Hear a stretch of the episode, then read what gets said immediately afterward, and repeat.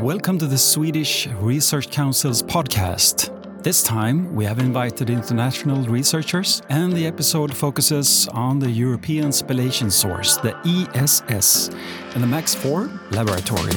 And we're happy to invite three of the researchers, bringing their perspectives and experiences from research carried out at these unique facilities. Actually, this podcast is a part of two about the ESS and MAX4 laboratory. A warm welcome to uh, Yasmine Sassa. Thank you.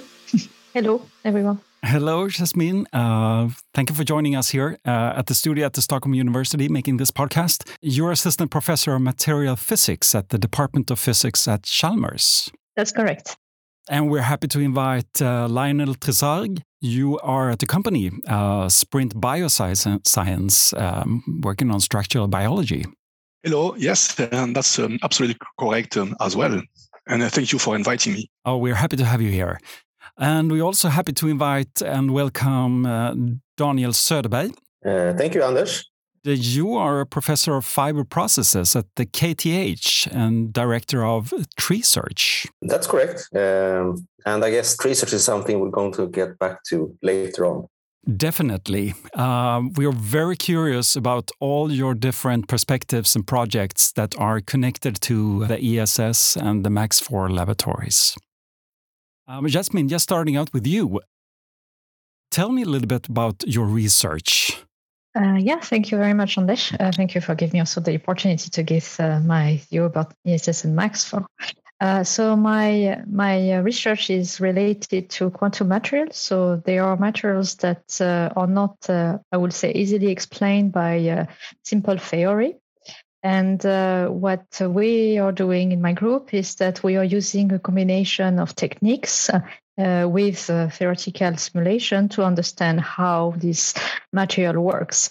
So it comes to, for example, investigating superconductors, uh, to um, other uh, energy related materials. We're gonna we're gonna um, drill down even more into the uh, topics and the research that you all are are doing.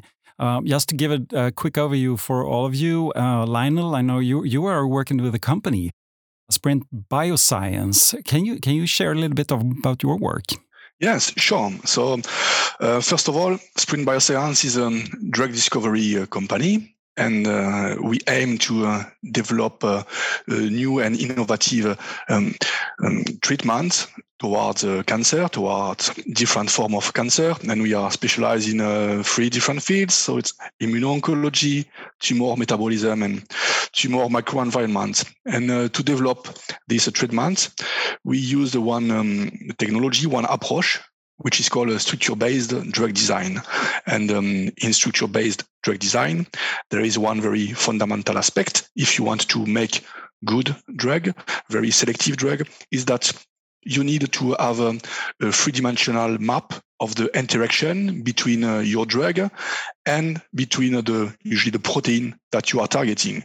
And that's where structure, structure biology um, takes place. So and that's also um, the reason why um, uh, we are using uh, max4 is uh, to be able to get uh, um, to get structural biology data to get experimental data which allows our chemists to have a good idea about how the drugs are fitting into the protein target and to to make them uh, to make them better. And I just want to m- mention that we are also an early stage drug discovery company.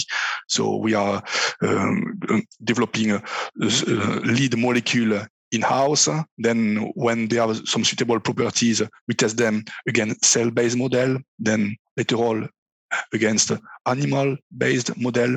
And then finally, when we are satisfied with the results, we are looking for partners to uh, help us to bring all this nice molecule into the into the clinic. Things that um, probably or maybe was impossible before, but now are uh, made possible due to the facilities. Yeah, yes, absolutely. I mean, this has been always uh, uh, investigating, doing the structure-based drug design, but now uh, with all these uh, facilities, uh, including, of course, a Max4, this allow us to work with a, throughput uh, which was not um, possible um, by by the past. And I can say that in our example, every month we bring between 10 and 20 new structures of model um, um, working on all the project that we have in our pipeline to our um, chemists, and that's really um, um simplified their tasks and that, uh, that made uh, the progress to um, evolve uh, much faster than it used to be. So, from uh, physics to drugs to trees, how does this unfold for Treesearch, Daniel? What is Treesearch? Yeah, Treesearch is a national collaboration platform. And then, of course, I think that that explains everything. But with collaboration, we actually uh, have a starting point of, of targeting efficiency and quality of research uh, nationally. And it's a platform that was developed by a set of forest companies that wanted to get involved in the high quality research that is done at, at universities in Sweden. Specifically, they were very strongly uh, interested in Wallenberg Wood Science Center. And then uh, research was built as a some site uh, means for collaborating uh, across universities, uh, universities and also supporting universities with use of, of uh, the best infrastructure you can have to perform your research. And you are working uh, with something called Formax. Tell us a little bit about that project. Th that is very interesting because Formax is then a beamline at Max 4. So it's, it's under construction uh, and, and it's a beamline that is aiming to do structural characterization of, of materials, but also of, of materials during processing and the starting point is really a, a support from the Knut and Alice Wallenberg Foundation together with industry. And the realization is that you need new tools to do tools to do new things. And uh, although a lot of the processes in, in the pulp and paper and the timber industry today are, are seen as conventional, there are actually huge opportunities of, of efficiency enhancements, but also the possibility of getting new materials out of these streams and Formax might provide uh, the means for understanding the details on a nano level that helps us to make uh, new macroscopic materials that can really compete with uh, what we have that are fossil based, for example, for today. And Yasmine, uh, you're using several methods. Tell us a little about your, your research. It's involving photons, X rays, neutrons, and muons. So, all these techniques are complementary. So, when you want to investigate materials and understand uh, the intrinsic properties of them to be able to apply them to future technology, you need to get an overview of it. So there is a lot of different questions that that you can raise about this kind of material. What are the electronic mechanism? What are the magnetic properties of it? And in that case, you take the right tools to look at them. So this is why the combination of both photons and neutrons and also muons so with the photons, um, that gives us the opportunity to look more deeper in the electronic properties, at least in the case of the science case I'm, I'm looking at. While the neutrons, I'm, I'm targeting more about the magnetic properties of this material. And the muons is actually a complementary technique that um, allow us to look also at magnetisms, but also at uh, diffusion, for example, of ions uh, at a different time scales. So it's a complementary technique. Uh, on that note, when it comes to the muons, uh, this is something that is quite important because uh, this is something where Sweden was quite strong in the past. And somehow it has been uh, a little bit uh, disappearing uh, within the years by professor retiring. And actually, my colleague at KTH, Martin Månsson, revived it when he arrived in Sweden in 2015. So this is some a growing community now uh, in Sweden uh, that uh, that is starting using this technique, and as I say, it's quite complementary with neutrons. So this is ideal to look at it. So mm-hmm. the installations has has been a revival for that um, area. Exactly. Hmm. Interesting. But you're all working on different aspects of materials and molecules and the inner workings of materials, aren't you?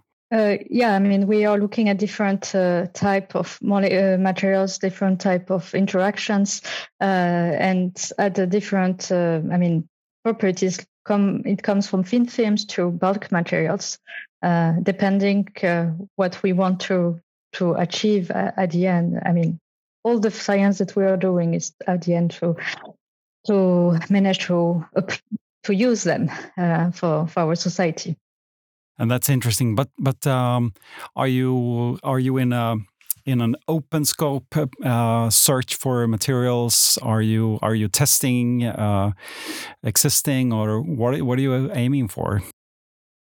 So we are first looking. There is different level. So first we are looking at um, at material that are already um, there and that we are still not understanding them fully. So, like uh, for example, superconductivity. That's more than 30 years that we are looking for that, but we are still not uh, uh, understanding completely all the mechanisms. Um, there is also the search of new materials um, that uh, has been accomplished that has also unconventional uh, phenomena that arise and that can be used for uh, applications. Um, so I would say both, actually. Lionel, I'm, I'm curious. Um, you've used the Beamline Biomax and a tool called Fragmax developing products. Um, I'm told that is a fragmented process for drug development. What's what's the difference and the capacities uh, provided for that? Well, so um, I previously mentioned that um, we are using an approach called uh, structure-based drug design to um, develop our molecules and within this approach, there's a kind of uh, sub approach called fragment based drug design. So that's uh, where the name of Fragmax originated. So, so what is fragment based drug design? So before starting to have a um, good clinical candidate, you need to start by identifying a um, small molecule which will interact with the, the, protein you want to inhibit because you suspect that this, this protein can uh, cause cancer or can help cancer to survive or to, to progress. So you need to find um, uh, small molecules which inhibit your, your protein. And um, to do that, you will take your protein and then you will uh, screen your um, protein against um, large uh, library of uh, small molecules in order to be able to detect which ones are supposed to interact with the, the protein you want to, um, to inhibit. And uh, by using this approach called fragment-based drug design, the um, set of uh, molecules present in your library will uh, only be composed by very small um, chemical entities. So I'm talking about something in the range of 250 uh, 50 daltons.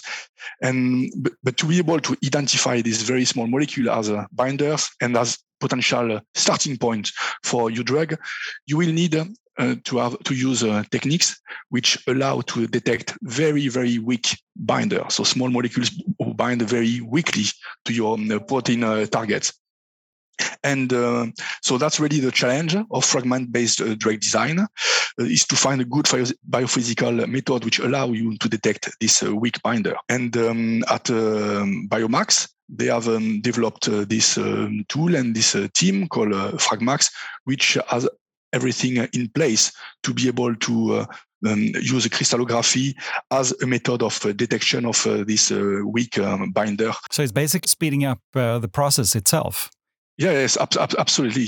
So, uh, um, because well, of course, for those who are not experts in the in the field, uh, saying that we need to screen uh, 300 crystals uh, to be able to um, detect uh, maybe 30 different uh, good starting points, that will not tell you anything. But I can say that it's enormous to be able to do that if you don't have the right equipment. And then Max 4 has um, developed this type of equipment, which allowed in just um, one day uh, or two days maximum to be able to uh, both screen your whole library of 300 or 100 or 1000 molecule and uh, to be able to um, directly provide in the in, in the same week the chemist with the, the maps they are um, after the map which allow them to understand all the small molecule binding to the protein so really um, the, here the, the throughput is uh, um, is very very important in this process and yeah amazing and now I'm curious about your Daniel. Uh, you're you're using. We heard about uh,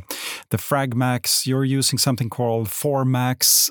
Uh, this is interesting. So so Formax is being constructed, as I said uh, right now. But we have, of course, uh, been doing research in this direction uh, anyway, because there are facilities around the world, and we see Formax as a tool of of both enhancing our own progress and, and spreading it. And one key one key component in Formax is the ability of, of looking into structures from the Ångström scale actually up to micro scale at the same time. So we're using a scattering technique called uh, small angle X-ray scattering. And that gives you ability to look at how materials form. And, as, and the active uh, the studies are, are the most interesting. That's why I talked about processes, because the ability of MAX4 and ESS is not only to, to show a static state like a microscope.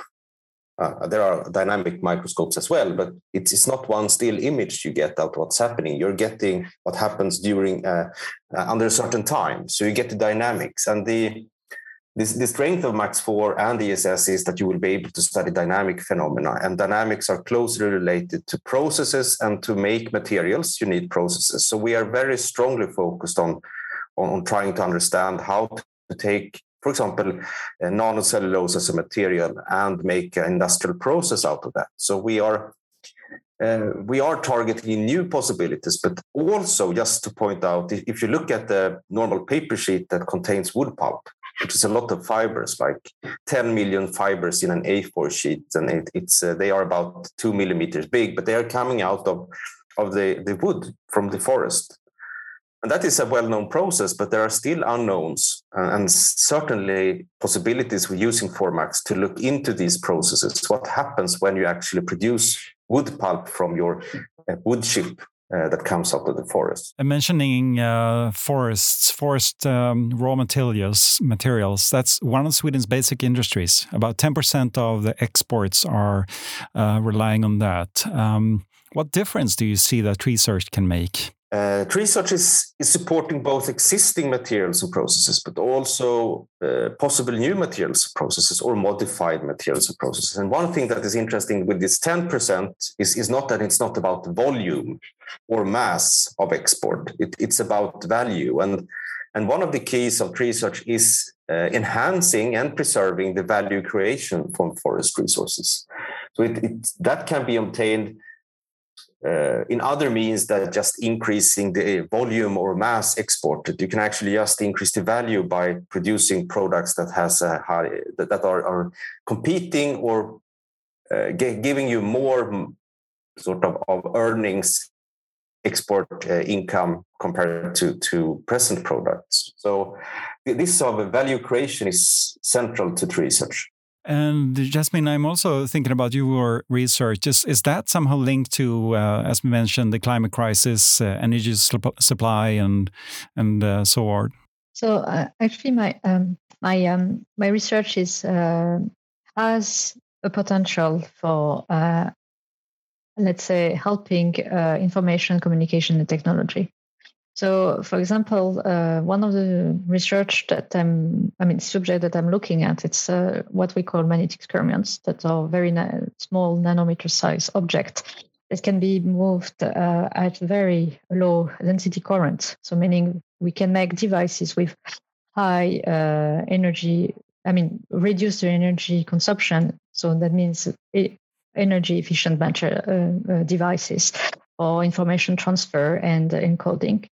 Um, so such, let's say, projects uh, can uh, give rise to uh, devices, uh, and I would say I should not say can, will give rise to to devices, and that we can apply uh, in the for our future technology. Because right now we are arriving to a certain limits, so we are in need to find new materials and new uh, type of, um, let's say, encoding manner to um, let's say, sustain, to have a sustainable technology.